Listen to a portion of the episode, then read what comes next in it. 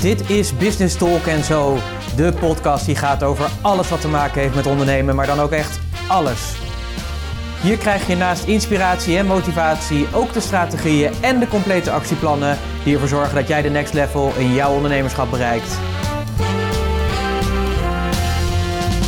En je gast hier voor vandaag is Pieter Hensen.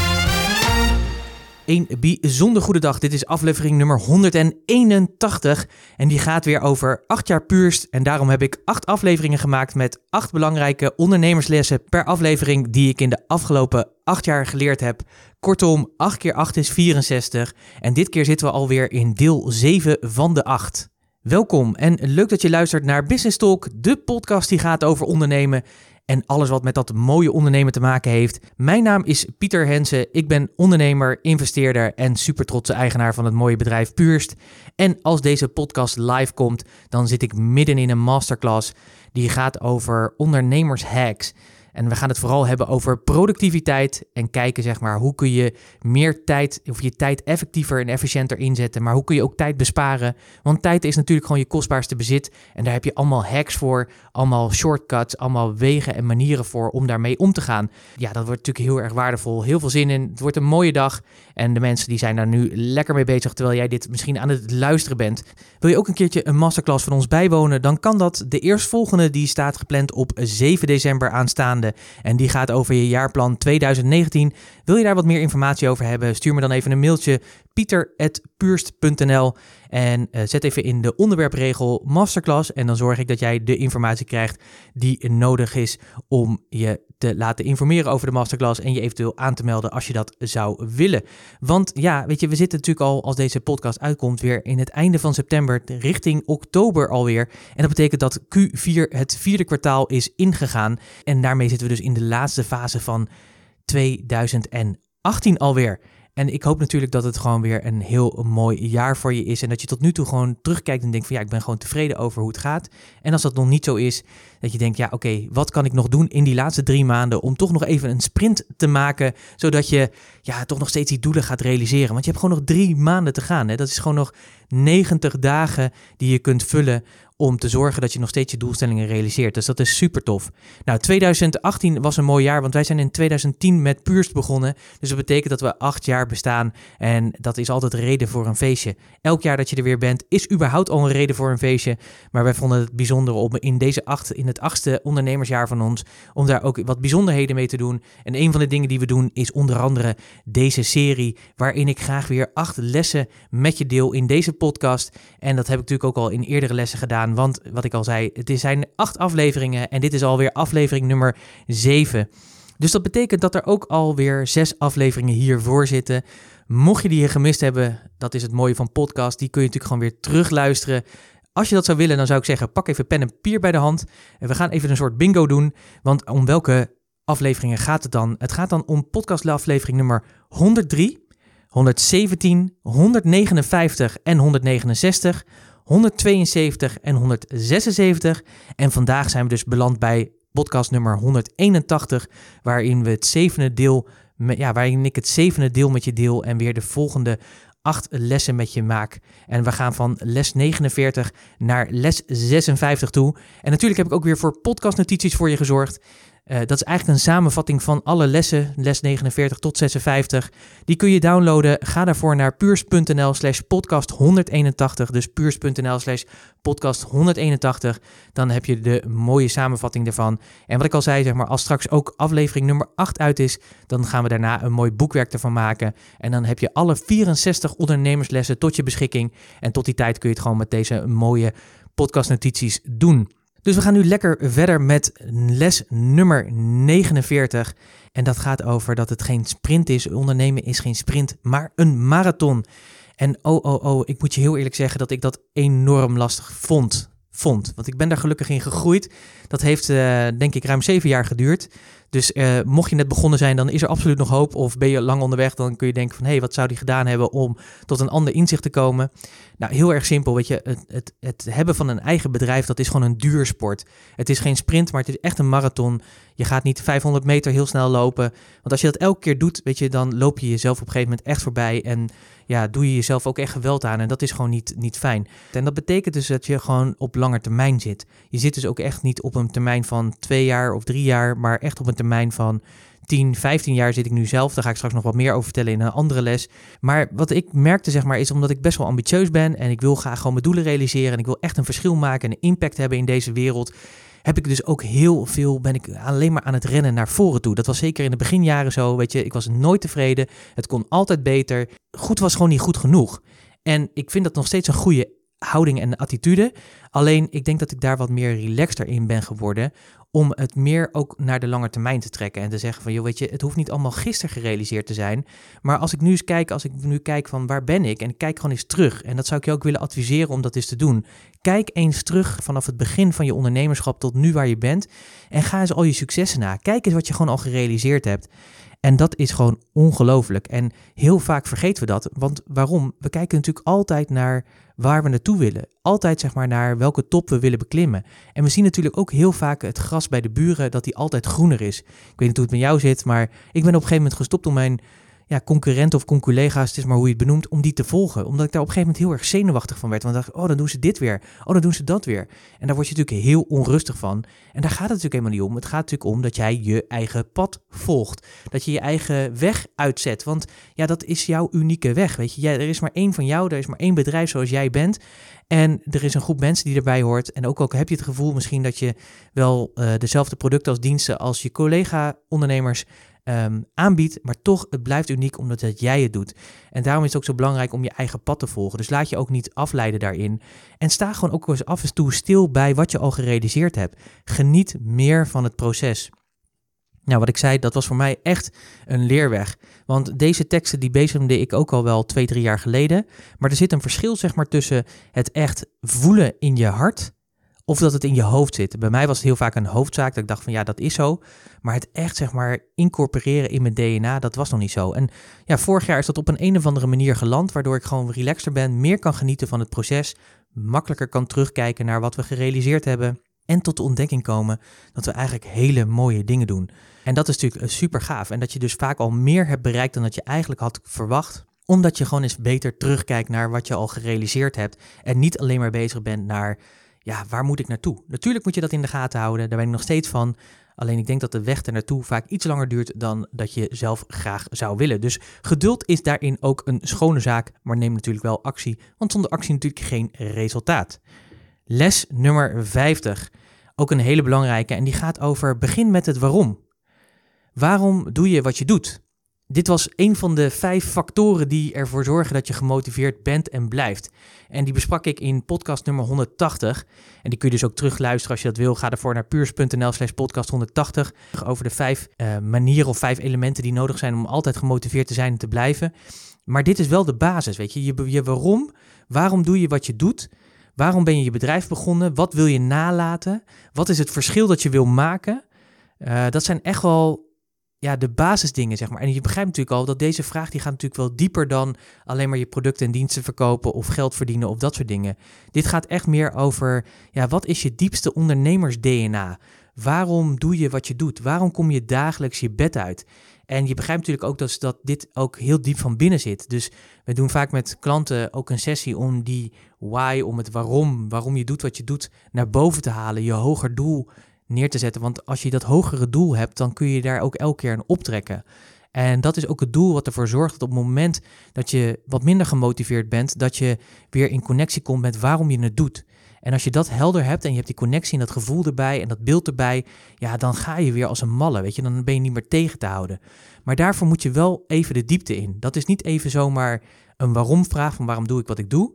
Nee, maar die vraag die zul je misschien wel 10, 20, soms wel 40 of 60 keer doen wij ook wel eens in een, in een sessie. Moet je die vragen om uiteindelijk tot die diepte te komen. Tot echt het puntje van die ijsberg te komen. En het is zo belangrijk om die te hebben. Nou, Ik wil even twee met je delen van bekende mensen die jij en ik allemaal kennen. De een is van Walt Disney en de andere is van Nelson Mandela. En dan kun je natuurlijk zeggen, ja, dat zijn natuurlijk wel hele grote der aarde. Dat is natuurlijk ook zo. Maar zij zijn ook zo groot geworden, denk ik, omdat ze een hele duidelijke waarom hadden. Die van Walt Disney was eigenlijk heel kort en simpel vertaald: geluk creëren voor iedereen en overal. En die van Nelson Mandela, die vind ik ook heel mooi. Zijn personal why was het bevrijden van mensen die onderdrukt worden. Nou, dat is heel erg logisch natuurlijk waar die vandaan komt. Maar deze vind ik ook interessant, want hij is nog niet klaar. En van degene die onderdrukken. En dat vind ik een hele interessante. En je begrijpt dus precies, zeg maar, dat dit natuurlijk veel groter is dan Walt Disney zelf, dan Mandela zelf. En dat dit natuurlijk ook een heel proces is om dit naar boven te krijgen. Dat je dit niet ook op een. Ja, dit kan natuurlijk in de middag naar boven komen. Maar mijn ervaring ook is dat je daar vaak wat meer tijd voor nodig hebt om dat proces helder te krijgen en dat te verfijnen. Wij bij Puurs hebben natuurlijk ook een why, het beste uit jou en je bedrijf halen. En je kunt je natuurlijk voorstellen dat ik hier nooit klaar mee ben, weet je. Want er zijn altijd mogelijkheden om je nog beter te maken, om nog meer uit je bedrijf te halen. En als jij dat al gerealiseerd hebt, dan zijn er nog honderden andere bedrijven. En elke dag komen natuurlijk weer nieuwe bedrijven bij. Dus dit blijft een oneindige uitdaging die nooit meer eindigt. En de reden waarom ik dat wil en doe, is omdat ik vind dat ondernemers echt een impact kunnen maken. Zij kunnen echt het verschil in deze wereld maken met hun bedrijf. Doordat ze kunnen creëren, kunnen ze echt die impact maken op een groter vlak dan je denk ik als individu kan doen. Denk maar eens even na over nou ja, Microsoft, Bill en Melinda Gates, hè, die natuurlijk met hun gelden natuurlijk een enorme foundation opzetten en met die gelden natuurlijk enorm veel mooie dingen doen. En ja, dat is natuurlijk echt een verschil maken. Eh, dus dat doen zij niet alleen zeg maar, door het gebruikersgemak van de software eh, van eh, Microsoft, maar ook door de revenue die ze erin overhouden, zetten ze daar hele mooie dingen mee neer. En ja, dat is wat ik jou ook gun dat je dat kan doen. En als je zeg maar je bedrijf beter neer kan zetten, meer impact kan hebben, kan groeien, dan heeft dat impact op jou op je directe familie, maar ook natuurlijk op, de, op je klanten. En dat vind ik zo tof, want als het impact heeft op je klanten, dan kunnen jouw klanten ook weer impact op hun klanten maken. En zo voel je hem al aan, zo krijg je een soort drop in the ocean, wat steeds verder uitdijt. Echt die olievlek die steeds breder wordt. En daarvan zie ik nog te veel ondernemers die daar te veel klein in denken en doen. En daarom is mijn ambitie dus ook het beste uit jou en je bedrijf te halen. En deze podcast is daar gewoon weer een onderdeel van, die ervoor zorgt dat ja, ik bezig ben om die missie te leven. En dat gun ik jou ook van harte. Dus waarom doe je eigenlijk wat je doet? Waarom kom je elke dag je bed uit? Durf jezelf eens die vraag te stellen.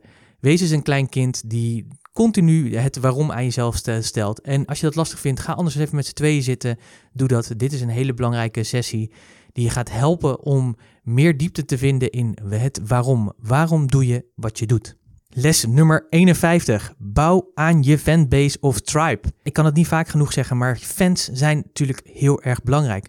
Want fans, dus je klanten die echt heel erg blij met je zijn, dat zijn jouw ambassadeurs. Mensen die jou dus hoog hebben zitten, die altijd positief over je praten. Op het moment dat ze een probleem horen van iemand in hun omgeving waar zij mee geholpen zijn door jou, gaan ze vertellen: je moet gewoon bij jou zijn. En daarom is het zo belangrijk om die fanbase en te laten groeien, die het verder uit te breiden, maar ook te zorgen dat je die fanbase ook koestert. Dus heb ook aandacht voor die mensen. Zorg ervoor dat je ze in de watten legt, dat je ze aan je bindt en boeit, dat je ze af en toe eens beloont. En alsjeblieft, doe dat dan niet als zij bijvoorbeeld een klant aanbrengen of dat ze mensen op je pad hebben gebracht die uiteindelijk klant bij je worden. Doe dan niet het geëikende flesje wijn. Dat kun je doen als iemand bijvoorbeeld echt een wijze wijnlover is maar zorg dan ook dat je een bijzondere fles koopt die past zeg maar, bij de smaak die die persoon heeft. Zet daar even wat aandacht op, want aandacht maakt natuurlijk alles mooier, maar zorg er natuurlijk ook voor dat je daarmee ook een groter verschil kan maken. Nou, ik vind een hele mooi voorbeeld, hoorde ik eens een uh, aantal jaar geleden toen ik bij een netwerkbijeenkomst uh, was. Daar vertelde iemand dat hij een hele mooie opdracht had gekregen door een ambassadeur, een fan dus. Iemand die had echt gezegd tegen iemand anders van, joh, je moet echt met die persoon gaan praten. En dat werd een opdracht van meer dan 100.000 euro. En dat is natuurlijk super. Dus toen dacht de persoon ook van ja, hoe kan ik die nou belonen dan niet het geëikende flesje wijn? En hij hoorde dat degene die de lead had gebracht, dat hij enorme voetbalfan is. Dus wat heeft hij gedaan? Hij heeft een ticket gekocht voor een Engelse voetbalpartij. Want hij hoorde dat hij daar een soort Champions League of nou, ik, ben, ik ben niet zo in de voetbal, dus ik weet nog niet zo goed. Maar in ieder geval echt een bijzondere wedstrijd. Hij heeft de tickets gekocht voor de wedstrijd, de vlucht betaald, de overnachting geregeld. Uh, de man komt met zijn zoontje een weekend daarheen. En je kunt je voorstellen, als je dit krijgt, omdat je dat hebt opgeleverd, ja, dan is dat natuurlijk wat je natuurlijk jaren bijblijft. Die ervaring blijf je natuurlijk bij, maar ook de persoon blijf je bij. En ja, op die manier bouw je gewoon aan die fanbase en zorg je er dus voor dat ja, die personen nooit meer jou vergeten en altijd positief over je blijven praten. Daarnaast is het heel erg fijn om je tribe uit te bouwen. Wij noemen dat onze familie uit te bouwen. Is dat je daarmee een grote groep hebt die ja, blij met je is, maar waar je ook steeds je waarde aan aan kan bieden. Dus dat betekent ook dat je makkelijker nieuwe dingen kan testen. Je kunt makkelijker weer nieuwe dingen bij de mensen weer onder de aandacht brengen en verkopen. En op die manier zorg je ervoor dat deze mensen continu, maar je moet natuurlijk wel waarde blijven leveren, want dat blijft natuurlijk zo. Op het moment dat je niet die waarde levert, dan gaan ze natuurlijk ook weer weg. Mensen zullen ook af en toe ergens anders dingen proeven en dat is helemaal niet erg.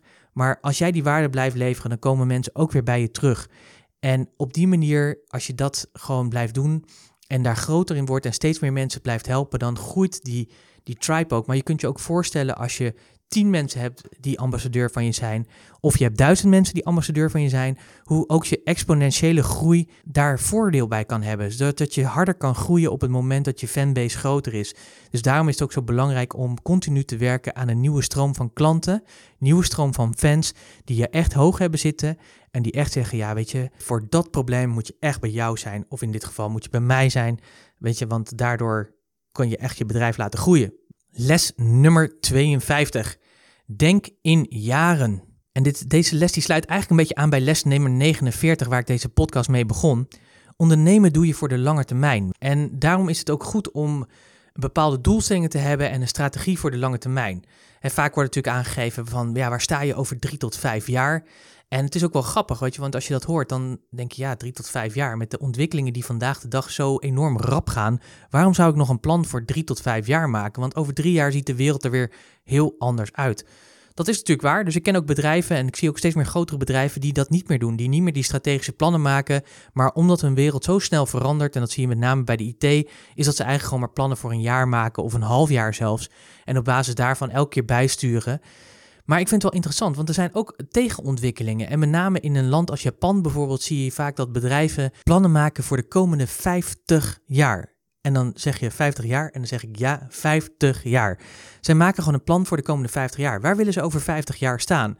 En dat is natuurlijk ook heel interessant, want dat betekent ook dat zij daarop hun strategie uitzetten. Ondernemen is geen quick wins, is niet snel even geld binnenhalen, is niet snel even die klanten converteren. Nee, dat is een continu proces waar je in elke keer beter wordt, meer kan bieden, meer waarde kan bieden, steeds beter aansluit bij de groep mensen. Die groep mensen die kunnen ook veranderen, zeg maar, naarmate de tijd vordert. Want jij verandert in je ondernemerschap kan ook zijn dat je op een gegeven moment hele andere producten en diensten aan gaat bieden, omdat de wereld gewoon letterlijk verandert. Dat zie je natuurlijk ook vaak, zeker bij de bedrijven die al meer dan 100 jaar bestaan.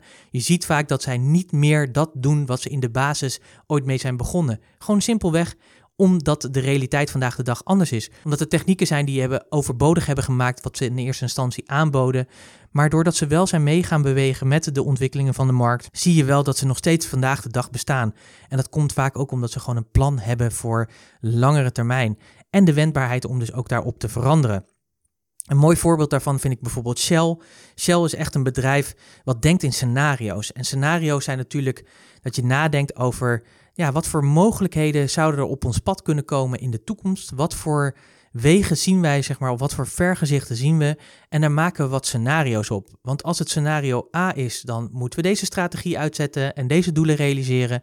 Is het scenario B of C, dan hebben we wat anders te doen. En zeker voor Shell, omdat die natuurlijk heel internationaal opereert, afhankelijk is zeg maar, van de hoog- en laagconjunctuur en de bewegingen in de wereld, hebben zij natuurlijk gewoon scenario's liggen. En dat vind ik best wel knap, want daarmee is Shell nog steeds een bedrijf wat ondanks een enorme grote toch wendbaar is. En natuurlijk niet meteen morgen. Het is niet zo dat als morgen wat gebeurt, dat ze meteen hun scenario helemaal omgooien. Maar zij zien zeg maar bepaalde trends waardoor ze hun scenario's kunnen aanpassen. Nou, wil je wat meer weten over dat scenario denken? Daar is een heel mooi boek over geschreven. Wijzer in de toekomst van Jan Nekkers. En dat gaat over werken met scenario's. En dan kun je natuurlijk zeggen, ja, maar ik ben maar een kleine organisatie. Dat snap ik. Maar dat maakt eigenlijk niet zoveel uit. Want het mooie van scenario's is dat je uh, daarmee kan spelen. En dat je dus ook kan nadenken van, hey, als als ik A gebeurt of als ik doelstelling A wil realiseren, dan heb ik dit scenario nodig. Merk ik in de tussentijd dat er veranderingen zijn, dan kan het maar zo zijn dat je moet overstappen op scenario B. En op die manier kun je een hele positieve effect hebben op je bedrijfsgroei. Maar het is dus lange termijn. En voor ons is dat ook zo, waar we vroeger inderdaad ook die drie tot vijf jaar hadden, hebben we dat nu verder gebracht naar de komende zeven jaar op de middellange termijn en op de lange termijn 15 jaar. Dus dat betekent vanaf 2018 en 15 jaar verder, dat is ons einddoel. En je kunt je voorstellen dat we dat natuurlijk elk jaar weer opschuiven, zodat we daarin ook weer verder komen. Dus bouw aan een lange termijn visie, een lange termijn strategie. En zet daar natuurlijk ook de acties op, zodat je ook elke keer daar stap voor stap dichterbij komt. Les nummer 53. Bouw een bedrijf om je levensstijl. En dit is echt een van de belangrijkste ondernemerslessen die ik heb geleerd in de afgelopen jaren. Dus als je van al die 64 lessen één ding zou moeten overhouden, één les, dan, dan zou ik zeggen, dan is dat deze. Want wat ik heel vaak zie gebeuren is dat mensen natuurlijk gewoon in hun bedrijf zijn begonnen. Je bent bezig, weet je, je groeit, je ontwikkelt je, je krijgt vragen en voor je het weet, zeg maar, zit je in een bedrijf met mensen, et cetera, en ben je aan het groeien op een manier dat je op een gegeven moment denkt, ja, maar dit voelt niet prettig, weet je, je bent in een soort red race terechtgekomen, dit kan ontstaan, zeg maar. En soms kan het zelfs zijn omdat je in het begin iets hebt aangeboden waar je eigenlijk niet zoveel zin in had, maar wel geld in nodig had. En dat je op een gegeven moment daar verder in bent gegroeid, omdat mensen je op die manier kennen. Dat je op een gegeven moment denkt, ja, maar dit is eigenlijk niet het bedrijf wat ik wil hebben. En dan zie je dus ook vaak dat je vaak, ja, weet je, veel uren maakt, dat soort dingen. Maar ja, dan betekent het ook dat je eigenlijk een soort ja, draak van een bedrijf of, of baan voor jezelf gecreëerd hebt waar je eigenlijk helemaal niet blij van wordt. En ik denk dat het belangrijk is, is om voordat je überhaupt begint met je bedrijf na te denken. En als je dus al een bedrijf hebt, dan is dit nu de uitdaging voor jou om erover na te denken. Wat is eigenlijk het leven wat ik wil leven? En dat is eigenlijk een hele belangrijke vraag. Want die vraag is eigenlijk de basis om ook je bedrijf te gaan organiseren omdat ik denk dat je bedrijf bij moet dragen aan de levensstijl die je hebt. Dus heel erg simpel.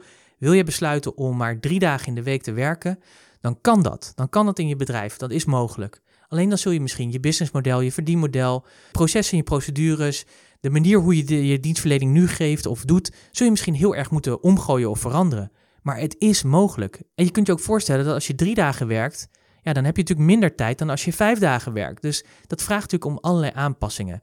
Maar de basis is natuurlijk van, nou, als jij het belangrijk vindt om die drie dagen te werken, ja, dan doe je dat gewoon. Maar dat betekent wel dat je je bedrijf dus zo moet gaan aanpassen dat je ook die drie dagen kan werken. En wil je nog steeds die doelstellingen van een paar ton omzet per jaar, dan is dat ook mogelijk met drie dagen in de week werken. Maar misschien moet je er mensen bij halen, dingen meer uitbesteden, processen verder automatiseren, noem maar op. Maar het is mogelijk en daarom is het zo belangrijk om eerst na te denken wat je wil. Hoe wil je leven? En van daaruit dan te denken, oké, maar hoe ga ik dan mijn bedrijf organiseren dat ik ook die dingen die ik heel belangrijk vind, dat ik daar aandacht voor heb en dat ik daar ook aandacht aan kan besteden. Ik vind het belangrijk om af en toe in het buitenland te werken, omdat ik daar blij van word, omdat ik daar nieuwe energie van krijg en omdat ik het heerlijk vind om af en toe in een totaal andere omgeving te zitten dan dat ik gewend ben. Het fijne daarvan is dat ik daar een keuze in kan maken. Dus ik vind dat belangrijk. Dus dat betekent ook dat ik in mijn bedrijfsvoering binnen mijn bedrijf steeds meer mijn bedrijf zo aan het organiseren ben dat ik dat ook kan doen. Dus dat betekent dat in de coaching en begeleiding dat dat steeds meer online gaat. Dat dat veel meer via Skype, FaceTime of Zoom of wat voor programma dan ook gaat. Dus het belangrijke voor mij is dat ik op een andere plek ben. Dat ik natuurlijk even de tijdzone in de gaten hou. En dat ik natuurlijk even goed in de gaten hou of de internet voldoende stabiel is om ook die gesprekken te kunnen voeren. Ik vind dat belangrijk. Dus ik stuur daar ook steeds meer op met mijn klanten. Dat ik zeg van joh, weet je, we doen die gesprekken doen we online. Daardoor kan ik dus ook meer vrij bewegen in de wereld. En heb ik de keuze om ook meer en vaker af en toe op een andere plek te gaan zitten. Dus mijn vraag aan jou, en hier kun je echt even over nadenken. Hoe ziet jouw ideale leven eruit? Misschien heb je het nu nog niet, maar idealiter, hoe zou het eruit zien? En als je naar dat leven kijkt, wat betekent het dan voor je bedrijf? Wat zou je dus anders in je bedrijf moeten doen om te zorgen dat je echt ook dat ideale leven kunt gaan leven en dat je bedrijf jouw levensstijl, de dingen die jij graag wilt, daarin ondersteunt? Les nummer 54. Massa is kassa. En dat is een van mijn favoriete uitspraken. Massa is kassa. Want dit is de wet van de grote getallen. Wil je makkelijker je omzet realiseren, wil je makkelijker exponentiële groei hebben, dan heb je gewoon aantallen nodig. Vele aantallen.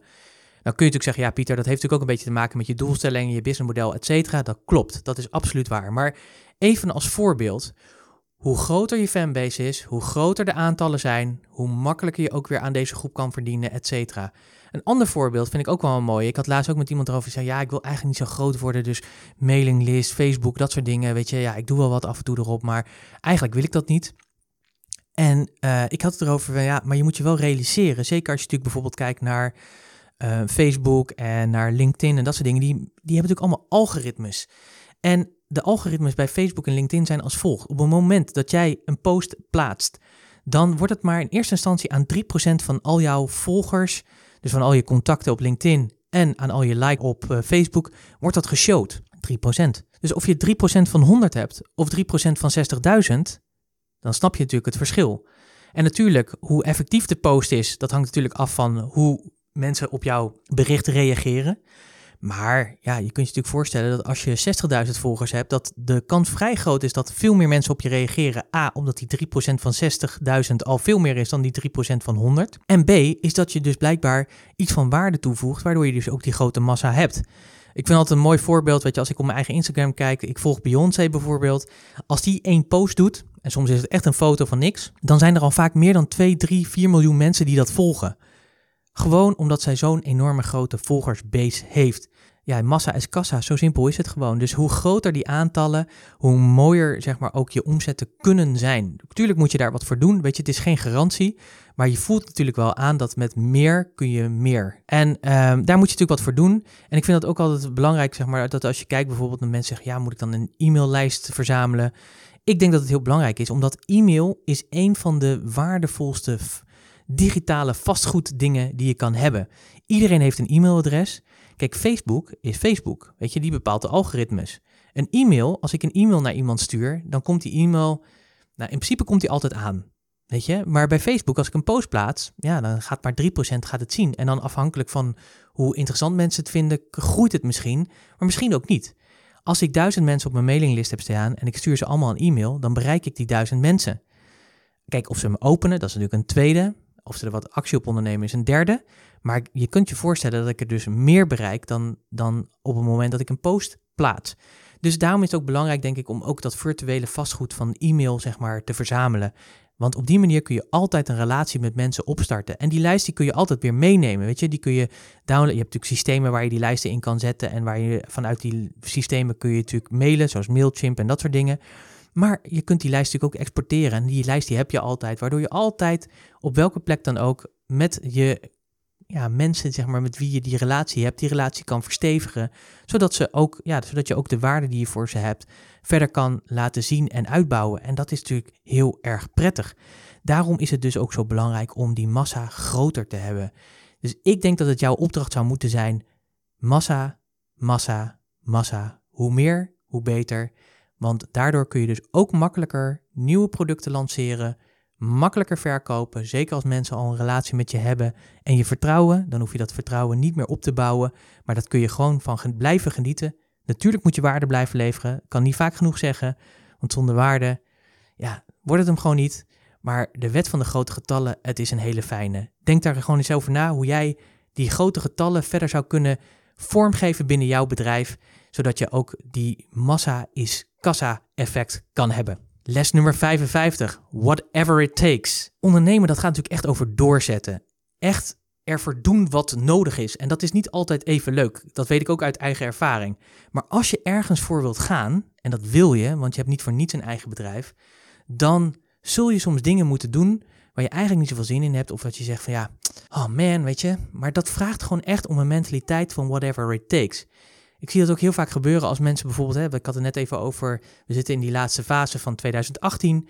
Als het gaat over hun doelstellingen, ja, en als ze dan niet on track zijn, dus nog niet zijn waar ze wilden zijn, dan zie ik heel vaak dat mensen hun doelstellingen naar beneden gaan bijstellen.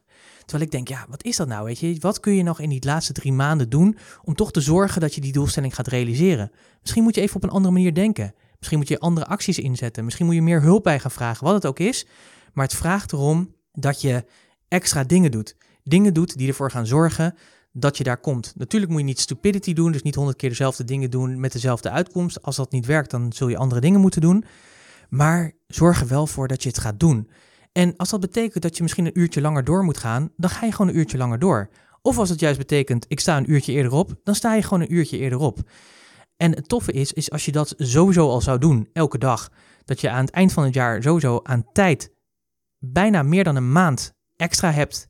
En als je bedenkt dat een groot gedeelte van de ondernemers niet deze whatever it takes mentaliteit heeft, dus niet dat doet en zegt van ja, weet je, ik doe dat morgen wel weer of ik zie het wel of ik stel mijn doelen toch wel bij naar beneden of wat dan ook, dan kun je je natuurlijk voorstellen dat als je die maand extra hebt en je doet het wel, je zet wel die actie, dat die in de long run, en daarom is die lange termijnvisie ook zo belangrijk, dat binnen een periode van drie tot vijf jaar of tien jaar je een enorm groot verschil hebt ten opzichte van al die concurrenten die, ja, die, die, die dat niet doen. En die blijven gewoon allemaal in de middelmoot zitten. Die blijven allemaal gewoon een beetje rechts rijden. En jij gaat dan op een gegeven moment gewoon links als een malle er voorbij. Letterlijk omdat je gewoon meer doet dan al die anderen. Alleen dat vraagt natuurlijk wel eventjes om die mentaliteit van whatever it takes. Dus het is echt een investering op de lange termijn. Weet je, en we zijn natuurlijk heel erg van de instant gratification, dus de snelle, ja, het snelle plezier. Dus we willen vaak niet investeren op die lange termijn. Maar ik zou je echt willen adviseren om die mindset wel te creëren. Want dat gaat je over een paar jaar gewoon heel veel opleveren. Omdat je dan de exponentiële groei ook daarvan krijgt. Dus dat vraagt vaak wat investeren in de eerste paar jaar. Maar dan op een gegeven moment dan gaat het zich stapelen. En dan wordt het makkelijker en anders. En zeker bij taken waar je gewoon geen zin in hebt of waar je niet goed in bent, die kun je dan veel makkelijker uitbesteden, omdat je daar ook gewoon heel simpelweg de euro's voor hebt om dat te kunnen doen. En dat is natuurlijk gewoon heel erg tof. Dus whatever it takes, weet je, die tijd die krijg je echt dubbel en dwars terug. Alleen je moet het natuurlijk wel doen. En tot slot les nummer 56. Mindset is king. Ja, en dat is ook weer zo'n les, weet je. Eentje waarin je altijd kan blijven verbeteren. Althans, dat geldt in ieder geval voor mij. Als ik kijk naar mindset, hè, dat is voor mij letterlijk hoe zet je je mind, hoe zet je je, je je geest, je denken, je doen, je zien, je handelen, hoe zet je die neer? En dat is natuurlijk gewoon dagelijks een uitdaging, omdat ik ook merk, zeg maar, hoe verder ik in mijn eigen ondernemerschap kom, uh, hoe verder ik ook groei. Want ik, ik doe er heel veel, ik investeer er heel veel op, zeg maar. Ik, ik laat me coachen, ik ga naar seminars, ik lees veel, ik luister veel boeken die allemaal over mindset gaan. En elke keer krijg ik weer nieuwe inzichten. Maar wat natuurlijk ook gebeurt, zo simpelweg is het. Op het moment dat je gaat groeien, ja, dan kom je weer in een andere fase. En als je in die andere fase komt, komen er weer nieuwe uitdagingen, waar natuurlijk weer ja, bepaalde patronen die je vroeger had, dan weer toch weer een beetje naar boven komen. Of op een bepaalde manier zich weer manifesteren, waar je natuurlijk niet heel erg blij van wordt. Dat je denkt, ja, jeetje, jong Pieter, ik dacht dat ik dit dan toch een keertje opgelost had. Maar sommige thema's die heb je gewoon blijkbaar je hele leven om daar op elk niveau weer anders mee om te gaan. Maar ik merk wel dat het makkelijker wordt. Dat het makkelijker wordt om te ja, ja, zeg maar, je aan te passen aan die veranderende omstandigheid. En het is zo belangrijk om die mindset gewoon goed te hebben. Want je kunt een hele mooie visie hebben. Je kunt een hele mooie strategie hebben. Je kunt mooie producten en diensten hebben. Je kunt heel veel waarde hebben die je naar klanten toe wil brengen. Maar op het moment dat je mindset, dus letterlijk hoe je denkt, hoe je voelt, hoe je handelt, dat daar iets niet in klopt, ja, dan gaat het gewoon mis. Dan, krijg je niet, dan kom je niet daar waar je wil komen. En dan kun je er nog de mooiste plannen hebben, nog de mooiste producten, maar dan ga je er gewoon niet komen, omdat er iets in jou is wat je tegenhoudt om daadwerkelijk die stap te zetten. En ja, dan moet je daar eerst mee aan de slag.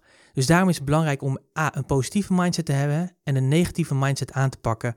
Je hebt altijd issues, weet je. Je bent gewoon mens, je hebt een geschiedenis, je bent geen ongeschreven blad meer. Dus je neemt altijd al die dingen, die neem je mee. En in elk niveau kom je weer bepaalde dingen tegen waarvan je dacht, hé, hey, maar dat heb ik toch opgelost. En het antwoord is dan nee, want dan komt hij weer op een ander niveau terug. Dus heb je daar wat in te doen. Dus ondernemen, denk ik, gaat ook heel erg over persoonlijke ontwikkeling. Hoe ontwikkel jij je als ondernemer? En ben je bereid, zeg maar, om kritisch naar jezelf te kijken? Ben je bereid om te luisteren naar alle overtuigingen die niet kloppen in je hoofd, om die aan te pakken? En op een andere manier daarnaar te gaan kijken, die op te ruimen, je shit op te ruimen en te zorgen dat je echt die volgende stap zet. En ja, die juiste mindset creëren, echt waar, ik weet het uit eigen ervaring. Geloof me, weet je, sinds die acht jaar van mijn eigen ondernemerschap, maar ook daarvoor al. Het is gewoon keihard werken om te zorgen dat je die positieve mindset hebt. Want ondernemen is gewoon soms een rollercoaster. Het is super gaaf, het is super tof om je eigen vrijheid te hebben. Het is super gaaf om de verschil te maken in de wereld van je klanten. Maar ja, soms gaat het ook even mis, weet je. Zit het tegen, lukt het niet, weet je. Ik heb natuurlijk ook mijn slechte dagen. Die heb jij natuurlijk ook. Uh, maar hoe blijf je dan gefocust en hoe zet je jezelf ook weer, weer neer? Hoe geef je jezelf ook die schop onder je kont? En soms heb je daar anderen voor nodig en soms heb je jezelf daarvoor nodig om daar gewoon mee aan de slag te gaan. Maar die juiste mindset is zo belangrijk en daarom is mindset ook daadwerkelijk king. Zorg er dus ook voor dat je continu bewust bent van wat er in dat hoofd afspeelt. Wat zeg je allemaal? Wat denk je allemaal? Want alles heeft een effect. En hoe meer jij zeg maar, daar positief mee omgaat, hoe meer je daar anders in gaat staan, des te groter je succes wordt. En ja, daar moet je natuurlijk wat voor doen. Maar het is echt super tof, want het gaat gewoon over persoonlijke ontwikkeling. En die ontwikkeling die kun je ook weer vertalen naar je klanten toe. Dat doe ik ook heel vaak. Dingen die ik heb geleerd, zie ik vaak ook weer terug bij mijn klanten. En ik kan ze daar weer bij helpen. Hoe tof is dat? Nou, ik vind dat super tof. Dus mindset is king. Dit waren alweer de acht lessen uit deze podcast, de zevende in de reeks van acht. Ik zal ze nog even kort met je doornemen, nog even samenvatten. Ondernemen, het is geen sprint, maar een marathon. Dat was les nummer 49. Dus wees je er ook van bewust dat het gewoon lange termijn is en dat het prima is om af en toe een sprintje te trekken, maar dat het uiteindelijk gaat om de lange termijn visie. Les nummer 50 ging over begin met het waarom en waarom dat zo belangrijk is. Waarom doe je eigenlijk wat je doet? Waarom kom je je bed uit? En uh, dat dat natuurlijk iets is wat in je DNA zit, dat dat dieper verborgen zit en dat je daar wat voor moet doen om dat naar boven te halen. En dat het ook vaak groter is dan dat je zelf bent, waardoor je altijd daarmee bezig kan zijn en dat is zo lekker. Les nummer 51 ging over bouw aan je fanbase en je tribe en blijf dat continu doen. Zorg dat je een grote groep met fans hebt en ambassadeurs, want hoe groter die groep is, hoe makkelijker zij jou gaan aanbevelen, hoe groter ook weer je verder kan groeien. Dus je voelt aan dat dat ook een soort olievlek is. Les nummer 52 die ging over denk in jaren. dat sloot ook een beetje aan bij les nummer 49 dat het, niet een, uh, dat het niet een sprint is, maar een marathon. Dat het lange termijn is. Dus zorg ook dat je plannen hebt voor die lange termijn. Want als je die plannen op de lange termijn zet, dan is dat ook heel erg fijn. Dan als het even tegen zit of als je even nog niet bent waar je bent en je dan realiseert, oké, maar als ik vijf jaar verder ben, waar sta ik dan wel niet? Dan geeft dat ook wat meer rust en je kunt ook wat meer genieten van het proces wat je aan het bewandelen bent. En dat is natuurlijk ook heel erg prettig. Les nummer 53, echt een hele belangrijke. Bouw je bedrijf om je levensstijl. Dus bepaal eerst voor jezelf hoe ziet je ideale leven eruit? Wat vind je daarin belangrijk? En wat betekent dat dan nu voor jou in je huidige bedrijf? En dat betekent niet dat je morgen meteen het roer om moet gooien, maar je kunt wel een plan maken hoe je langzaam of langzaam of met grote stappen, dat is afhankelijk van hoe je het wil doen. Maar denk er goed over na, want je hebt natuurlijk een bepaalde fanbase, je hebt natuurlijk een bepaalde inkomen en omzet gegenereerd. Die wil je natuurlijk wel doen, maar je kunt wel langzaam stappen zetten om te zorgen dat je ook daadwerkelijk daar komt waar je wil zijn. En dat is heel erg fijn, want dan leef je A, en het leven wat je wil leven. En je hebt een bedrijf die die levensstijl ondersteunt. En wat ik nog te veel zie, is dat mensen het overkomt, dat ze de regie kwijt zijn en dat ze eigenlijk heel diep van binnen gewoon niet echt blij zijn met hun bedrijf. En dit is de basis. En je kunt elk moment kun je hiermee starten. Dus ook voor jou, als je het gevoel hebt dat je vastzit in je bedrijf, start hier eens mee. Wat is mijn ideale leven? Les nummer 54 ging over dat massa is kassa. En dat sluit ook weer een beetje aan bij waar we het eerder over hebben gehad. Hoe groter je groep is, uh, hoe makkelijker je zeg maar, nieuwe dingen kan uitproberen. Maar ook hoe meer ambassadeurs je hebt. Uh, waardoor je groei ook groter wordt en hoe makkelijker het ook wordt om te communiceren. Ik had het al eventjes over de algoritmes die uh, bepaalde social media platformen hanteren, waardoor je daar alleen al graag wilt dat je een grote following hebt, zodat je meer van jezelf kan laten zien en een grotere impact hebt, want uiteindelijk gaat het daar natuurlijk over. Les nummer 55 die ging over whatever it takes. Dat ondernemen gewoon echt doorzetten is. En dat je soms dingen moet doen en dingen moet opgeven om uiteindelijk je doel te realiseren. Maar dat je wel moet realiseren dat heel veel van de ondernemers dit namelijk niet doen. En als jij het wel doet, is dat je gewoon at the long run, zeg maar, toch meer resultaat haalt en een makkelijker leven hebt dan al die anderen dat nu bij elkaar hebben. Omdat zij niet bereid zijn om even nu dat uurtje extra te doen die jij wel doet.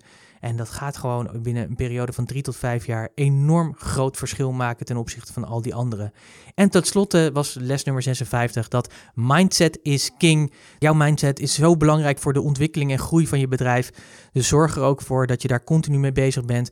Dat je die positieve mindset creëert, dat je die groeimindset creëert, dat je altijd bezig bent om jezelf te blijven onderzoeken. Wat denk ik, wat voel ik, wat vind ik, wat zeg ik? En daar ook kritisch naar te zijn. Vraag desnoods met anderen. Heb het erover. Zoek er hulp bij. Weet je, ik heb ook heel veel dingen gedaan. Allerlei uh, dingen. Vorig jaar ben ik nog een driedaagse mindset retreat geweest. Alleen maar bezig met hoe zit ik in mijn hoofd? Wat denk ik? Wat vind ik? En hoe zou ik dat anders moeten primen om te zorgen dat ik ook weer naar de next level in mijn bedrijf kan? Kortom, ik denk weer acht mooie en waardevolle lessen waar je weer mee verder kan. Ik ben heel erg benieuwd welke van deze lessen jou het meest hebben aangesproken. Of waar je van zegt van ja, daar ga ik echt wat mee doen. Laat me dat weten. Dat kun je doen in de diverse kanalen waar deze podcast verschijnt. Als dat op social media kanalen zijn, heb je vaak de mogelijkheid om te reageren. Je kan natuurlijk ook op de website reageren of mij gewoon persoonlijk laten weten wat je ervan vond of waar je heel erg blij van wordt of juist moeite mee hebt. Je kunt me mailen pieter.puurs.nl. Vergeet natuurlijk niet de podcastnotities te downloaden. Die vind je natuurlijk op puurs.nl slash podcast 181. Dus puurs.nl slash podcast 181. Dan heb je nog een naslagwerk van deze acht waardevolle lessen waar je mee aan de slag uh, kan. En dan wens ik jou eigenlijk gewoon een hele fijne week. En dan preek ik je heel graag weer volgende week. Dus tot volgende week.